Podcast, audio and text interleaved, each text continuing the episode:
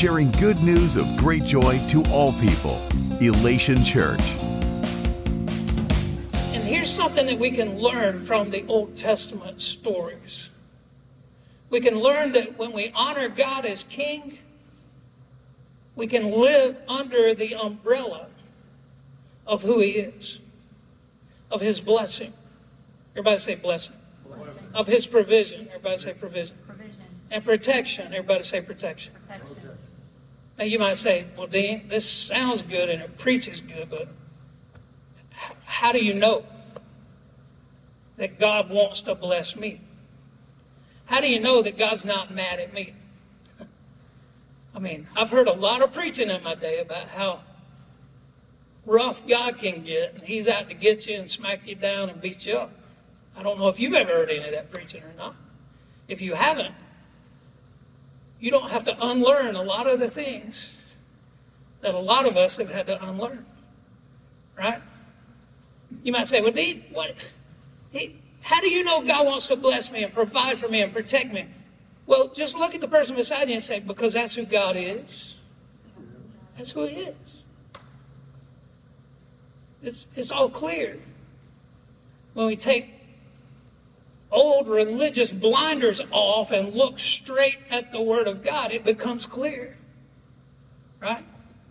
Because God is El Shaddai. I mean, He told us these names. These names are in the Bible. All right? He is El Shaddai. Everybody say El Shaddai. El Shaddai. So, that means that He is the Almighty God. That's the El part. And Shaddai means that He is able to completely nourish you, to completely satisfy you, and to completely supply you. Somebody say that's who God is. He's also Yahweh Jireh. Have you heard that one? That means that He is your provider. He's also Yahweh Ra.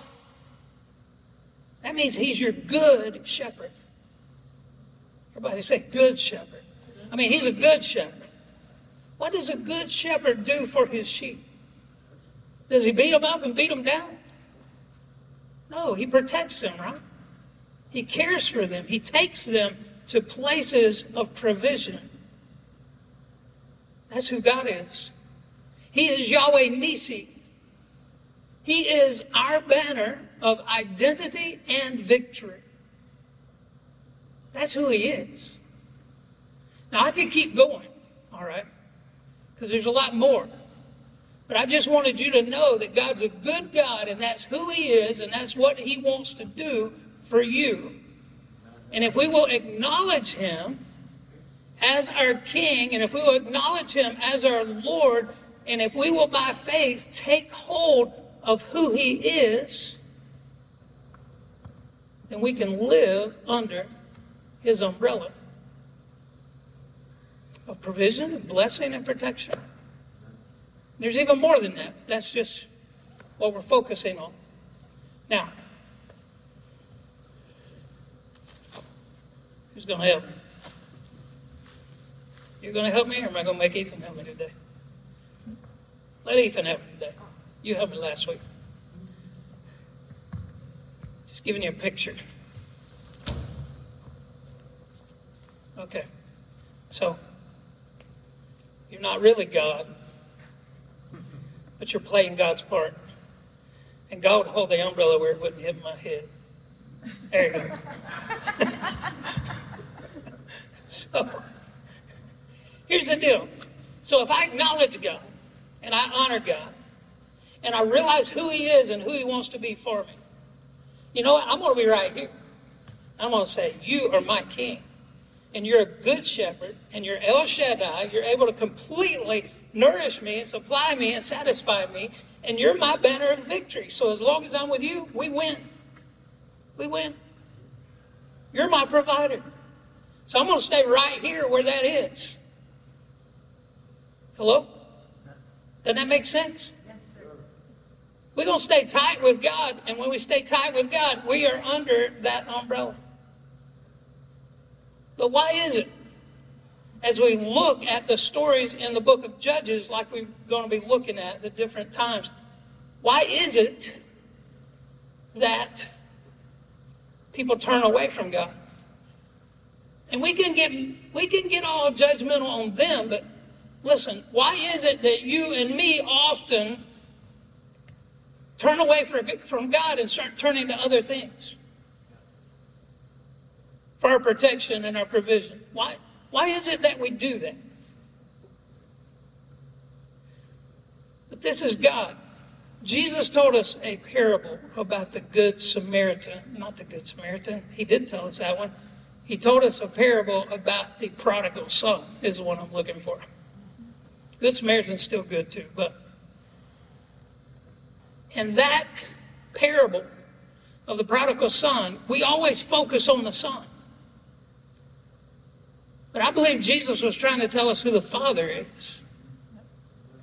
And if you remember in that story, the father would go out to the edge of the property every day and he would look at the horizon to see if today's the day that his son was going to come back. Look to the person beside you and tell them, that's God. That's God. When God's people move away from him, it's not like it's not like God has changed and God don't want to bless them and provide them, provide for them. It's not like that. It's like I walked away. I walked away. And God is still standing there wanting me to come back.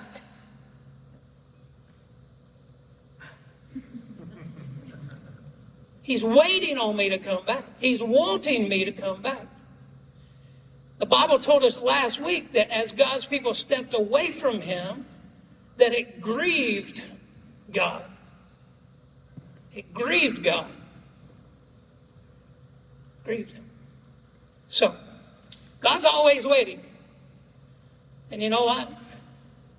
Every one of us, even if we move away from Him and acknowledging Him as King of our lives and Lord of our lives, He's waiting for us to come back. Lift it up a little bit. And, and when we come back, then we can experience who He is. Are you with me? Thank you, sir.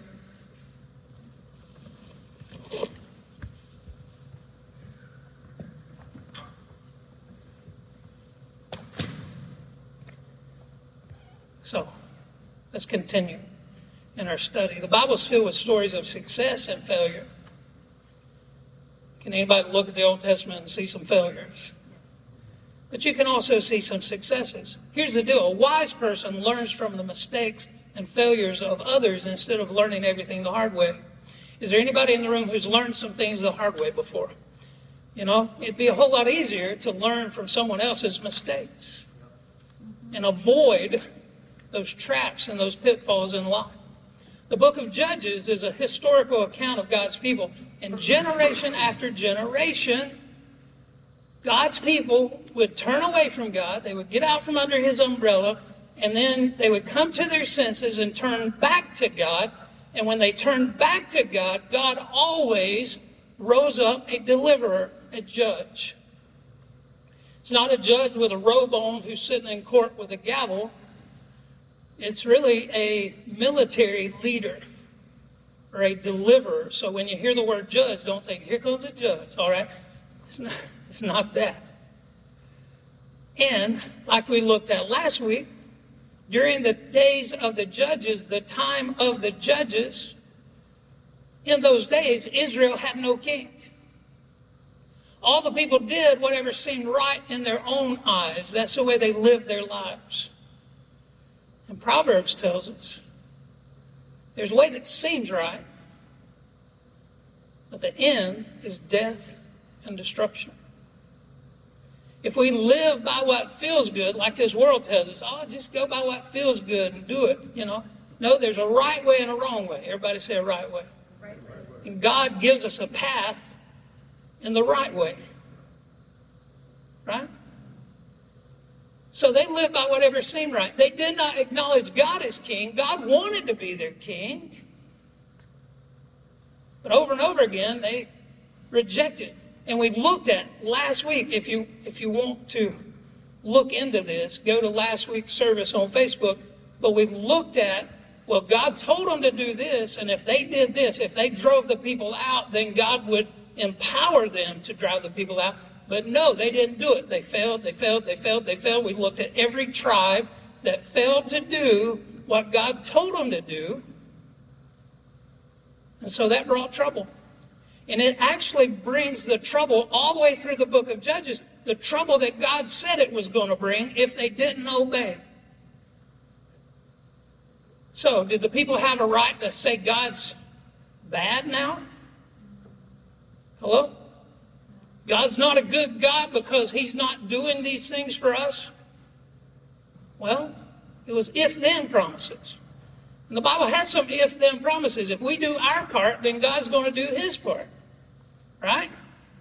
Hello? Come on. But they didn't fulfill their part of the deal. And they just lived by whatever seemed right in their own eyes. So today we're picking up in Judges chapter 3, verses 12 through 19. And it repeats again. Once again, the Israelites did evil in the Lord's sight. What does that mean? They turned away from God. They began to worship the Baals, those gods of the imaginations of the people that they were supposed to drive out. Their kids intermarried with people who didn't live for God, you know, and then they, they wound up having idols and Asherah poles and all those kind of things, and, and they began to worship other gods. They did evil in the Lord's sight. And the Lord gave King Eglon of Moab control over Israel because of their evil. So they stepped out from under the umbrella of protection, doing evil, not obeying God, not worshiping God, living for God, loving God. And then now they're handed over. It's like God's standing here with the umbrella and He's saying, I want you to acknowledge me and I want you to worship me and I want you to serve me. But if you don't want to, see how that works out for you. So, King Eglon. At least it wasn't that guy's name that I couldn't remember last week that meant doubly dark and wicked. I mean, I, I can't even, I couldn't even say it when it was written in front of me. I tried really hard. When God's people stop honoring him as king, turn away from him to do evil, they step out from under his umbrella of blessings, provision, and protection. Verse 13 Eglon enlisted the Ammonites and the Amalekites as allies. So you got the Moabites, the Ammonites, and the Amalekites. And then he went out and defeated Israel, taking possession of Jericho, the city of palms. And the Israelites served Eglon of Moab for 18 years. Everybody say 18 years. So the Moabites and the Ammonites are descendants of Lot. Do you remember Lot? Abraham and Lot, right? So Lot pitched his tent towards Sodom and Gomorrah, right? So the Moabites and Ammonites were descendants of Lot. The Amalekites were descendants of Esau, the one who didn't think that his blessing was worth anything, so he sold it for a bowl of soup, gave it up. Right? So, I want to bring this out. So, if they're descendants of Lot and descendants of Esau, then we find out that their past came back to haunt them. It wasn't their immediate past, but it was the past of their forefathers. It came back to haunt them. And I want us to pause right here and think about that. Is there, is there something from your past that comes back to haunt you every once in a while? Does anybody deal with those things? Might be a feeling, it might be a temptation. Something from our past comes back to haunt us. Here's what the Bible says in Hebrews 12 1 and 2. It says, Therefore, since we are surrounded by such a huge crowd of witnesses to the life of faith, let us strip off every weight that slows us down, especially the sin that so easily trips us up.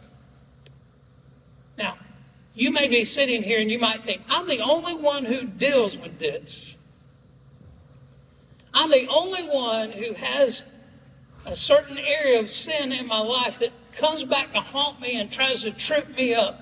I'm the only one that deals with that. Now let me let me free you up a little bit. It's not the same for everybody in the room. But I believe all of us experience this. Sometimes we think we're the only one and we're we're like, God, how how can I be the preacher and keep being tempted by this thing from my past? Well, you wouldn't say the preacher, obviously, but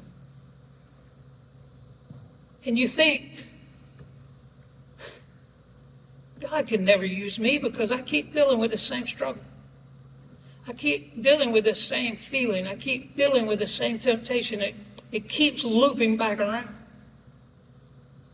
Well, the Bible says to cast it off, especially those sins that trip you. Here's one way that we can cast it off we can choose to not put ourselves in the same area that would bring that same temptation. I think I've shared this story with you before, but it's been a long time, and I want to hear it again. Who likes Krispy Kreme donuts? Anybody know what I'm talking about? Like Krispy Kreme donuts. I want you to get a picture in your mind of casting something off. All right? Casting off every weight that slows you down, especially the sin that so easily trips us up. Well, I'm not telling you that Krispy Kreme donuts are a sin, okay? But we're going to look at that as a temptation. Would you say that they could be a temptation every once in a while? Okay. So, there's this person who is like, you know, they feel convicted about eating too many Krispy Kreme donuts. And they want to do better. You know, it's part of their New Year's resolution. Want to do better. I don't want to eat so many Krispy Kreme donuts. I know it's bad for my health if I eat too many. Okay? So, they've got this deal and they pray to God God, help me. Help me stand against this temptation of Krispy Kreme donuts. So then, when they get off work one day, they come to this agreement with God and they say, Well, God, I know you're going to help me because I asked you to help me. So here's the deal when I drive past Krispy Kreme donuts on my way home from work today, if the hot now sign is not on, I know that you are helping me and I will not stop. As long as the hot now sign is not on, I'm not going to stop and buy some donuts. Well, when they drove by, it wasn't on. But by the eighth time that they looped around the block, it was on. Okay? So, if there's a temptation that catches us often. The Bible tells us to cast it off, to strip it off every weight. You know, don't even drive by, if that's your temptation, don't even drive by Krispy Kreme the first time. Find a different way home. But my goodness, don't drive around eight times waiting for the hot now sign to come on. You know, you're setting yourself up for failure, right? You set yourself up for failure. And remember, we're not just talking about Christmas, Krispy Kreme. It was close to Christmas. Krispy Kreme donuts. We're not just talking about Krispy Kreme donuts. If there's some kind of negative feeling that always trips you up, well, if there's something that triggers that, you know what I'm talking about? It's most likely common things that trigger that feeling. Stay away from those triggers, you know.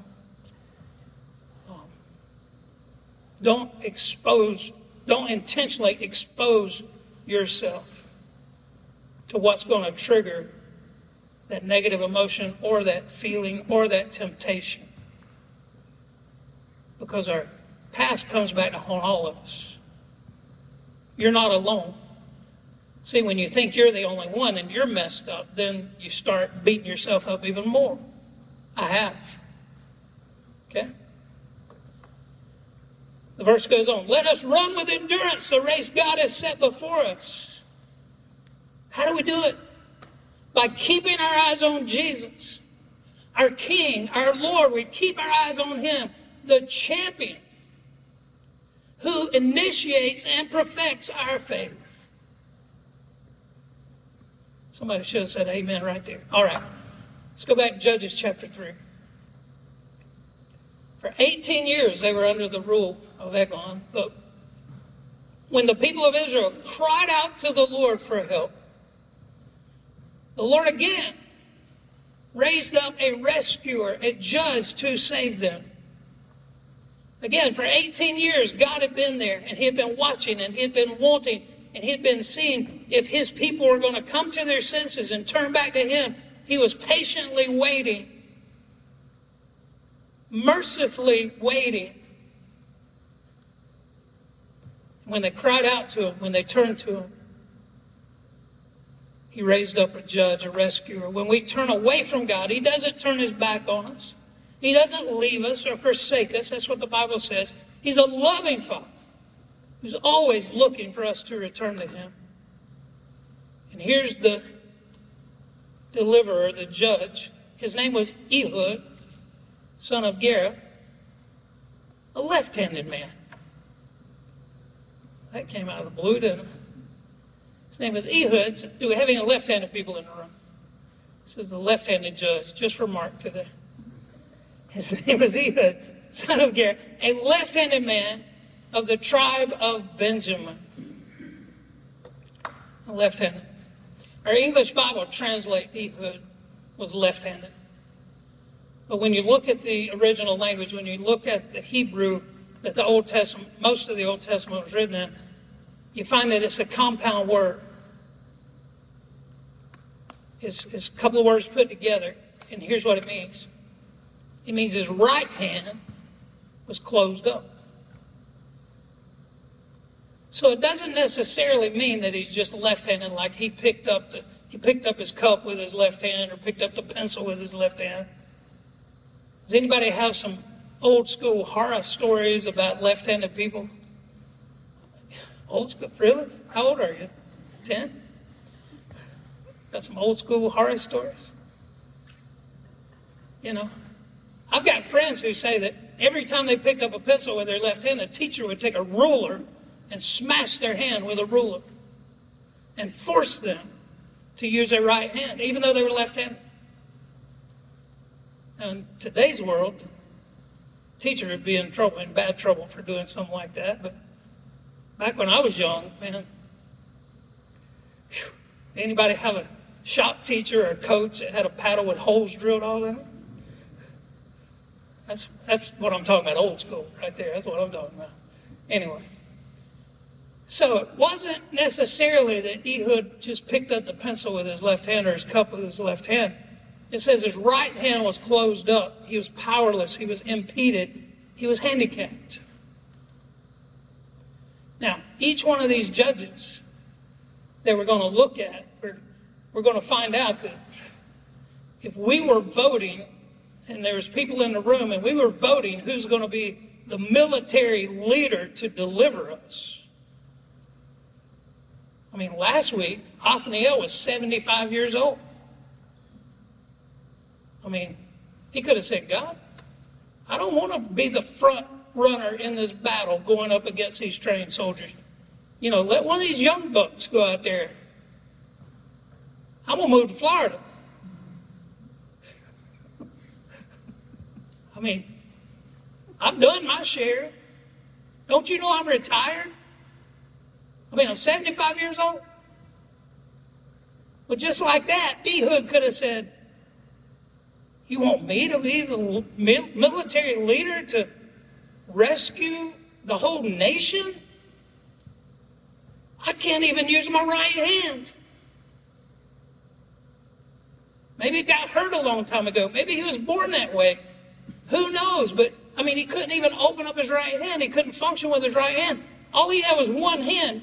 I mean, are we going to pick out the person who's handicapped to charge the battlefield and to lead us? God did. Look to the person beside you and say, God did. God did. He could have made all kinds of excuses on why he was not the person for the job. Some of you probably get tired of me saying this, but I mean, I felt like I wasn't the right person to be to be a preacher. No, some of you hadn't heard this. Some of you have. I mean, I didn't mind singing. Gannon and I met singing at college, and that was my full scholarship. That was my full ride to pay for my college. We would go out and sing in churches on weekends together. But preaching? I dropped out of my speech class in college. I mean, I was in the class. I wrote the speech. The teacher had graded the speech. And now it was time for us to stand up in front of the class and present our speeches. So I went to the registrar's office and I said, When's the last day I can drop this class where it won't show up that I ever even took it? And that was the day. So I said, I'm dropping because I'm not going to stand in front of 30 people and talk for eight minutes. And those, those of you who know me best would say, I wish you would talk less than you talk now. But anyway, I mean, this is God. I mean, almost every week for me to stand up and teach and preach, I mean, it's, it's God doing. I'm not the person. There are people with more charisma and big radio voices and all this kind of stuff. I mean, God, can't you find somebody better than me?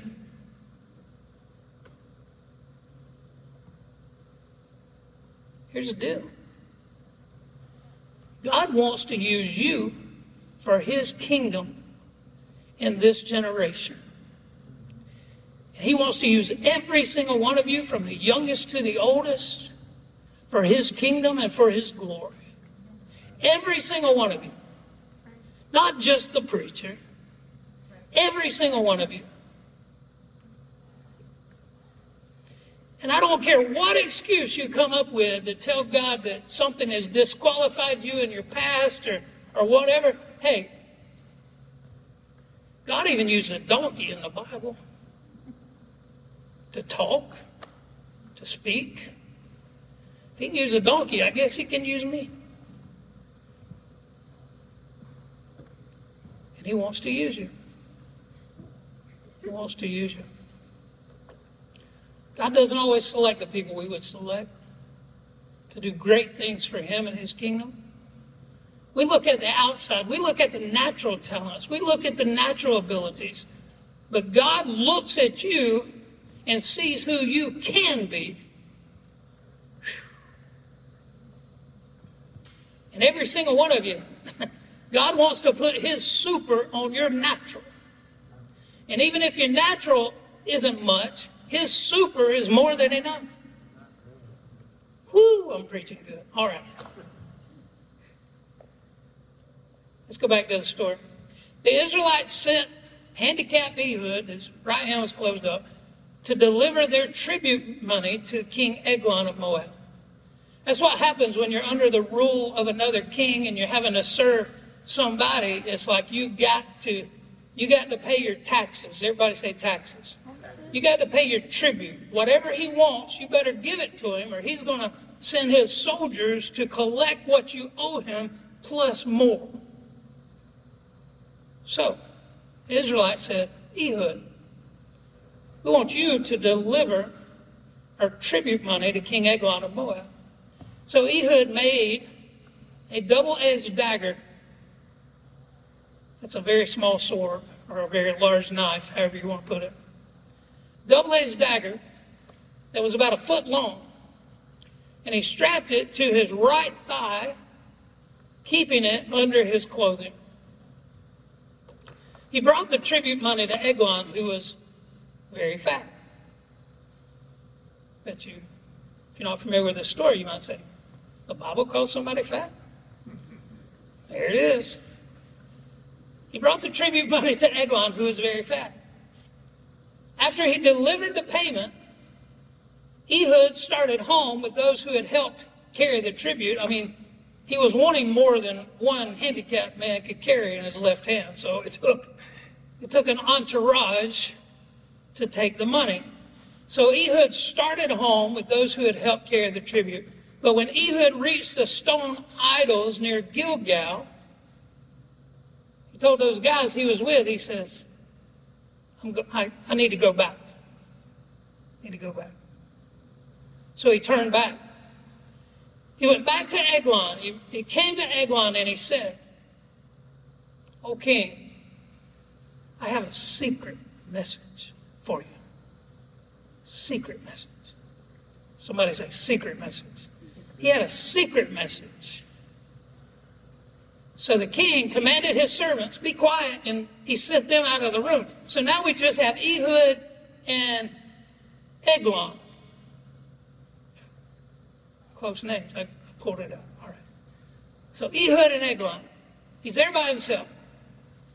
He's got this secret message. So he leaned in.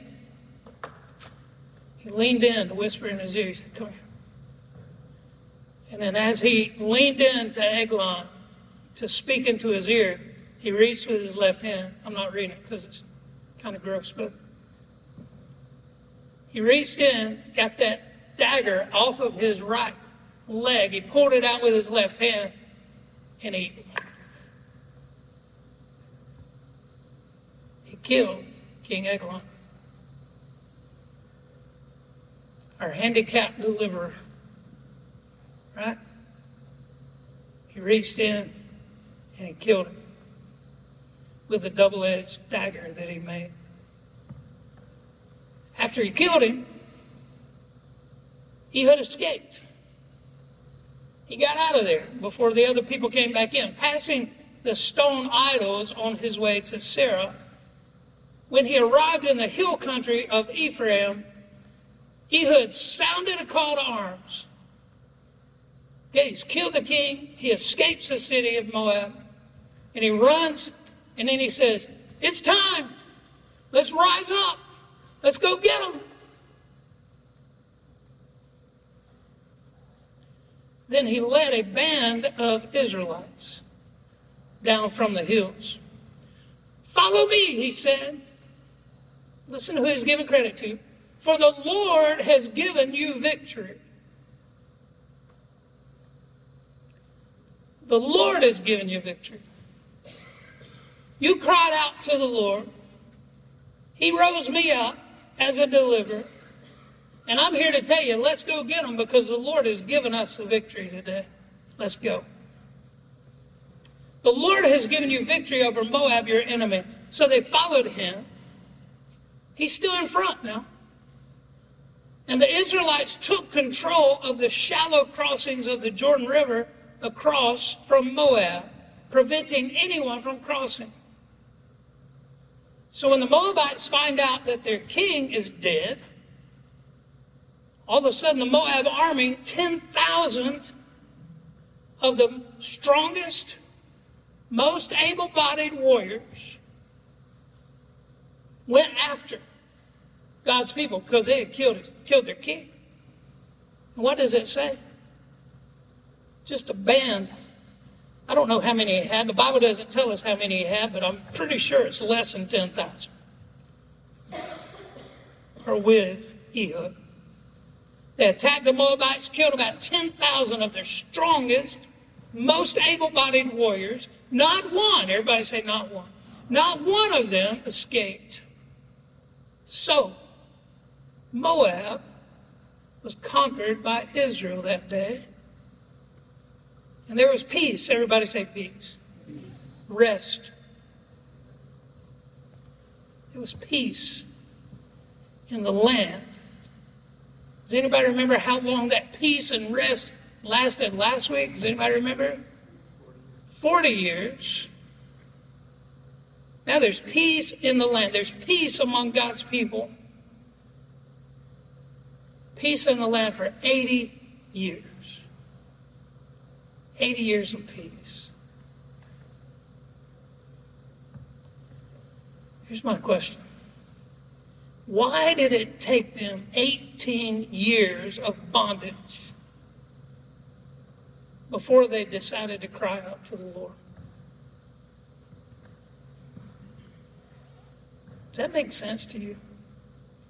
It just doesn't make sense to me. I mean, they turned away from God. I mean, was it shame? Was it guilt? Was it what? Why did it take them 18 years to turn to God? They could have turned to God the first month, the first day. that all of a sudden now they're under Eglon and the Amorites and the Amalekites and all them came. If they would have turned back to God, they wouldn't have been paying tribute to Eglon for 18 years. Right? Who's with me? Why did it take them 18 years? But as we look at our lives, why did it take us so long to live in captivity and bondage before we turned to God? Does anybody have some friends or some people that you know that they're just in bondage, they're in spiritual bondage and captivity, and they why, why won't they turn to God? You talk to them, you witness to them, and you say, turn to God, right?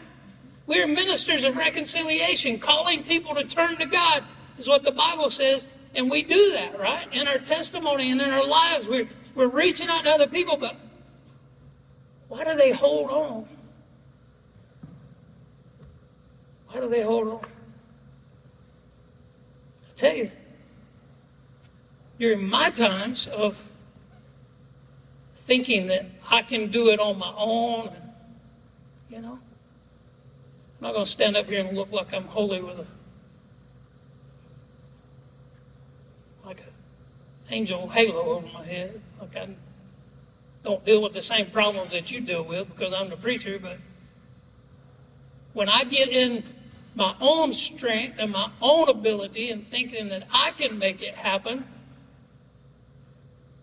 and I step out from under God who can make it happen, right? To go my own way, why, why does it take me so long to turn back to God? I know none of you ever experienced that. Are above that now, right? Everybody, everybody's above that but me. I mean, I'm, not, I'm the only one that deals with that. Look to the person beside you and tell them, run to God. Run to God. Because when we run to God and when we acknowledge Him as King, when we acknowledge Him as Lord, and when we know who He is, and we put our trust, see, I trust my King that He is my El Shaddai, that He is my Yahweh Jireh, that He is my Yahweh Ra. I mean, I trust him.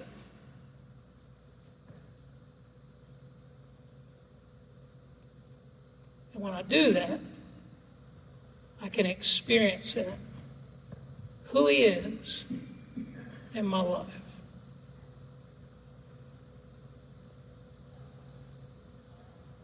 The Bible even uses a term, I'll probably bring this one up next week. He is our strong tower and our refuge. He's our refuge. See, it's just all over the scripture. The Bible doesn't say umbrella. I just use the term umbrella because that's a visual that we can see and think about.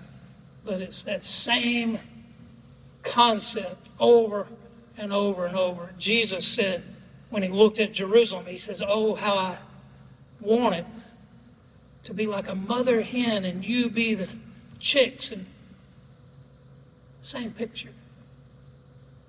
It's the same picture.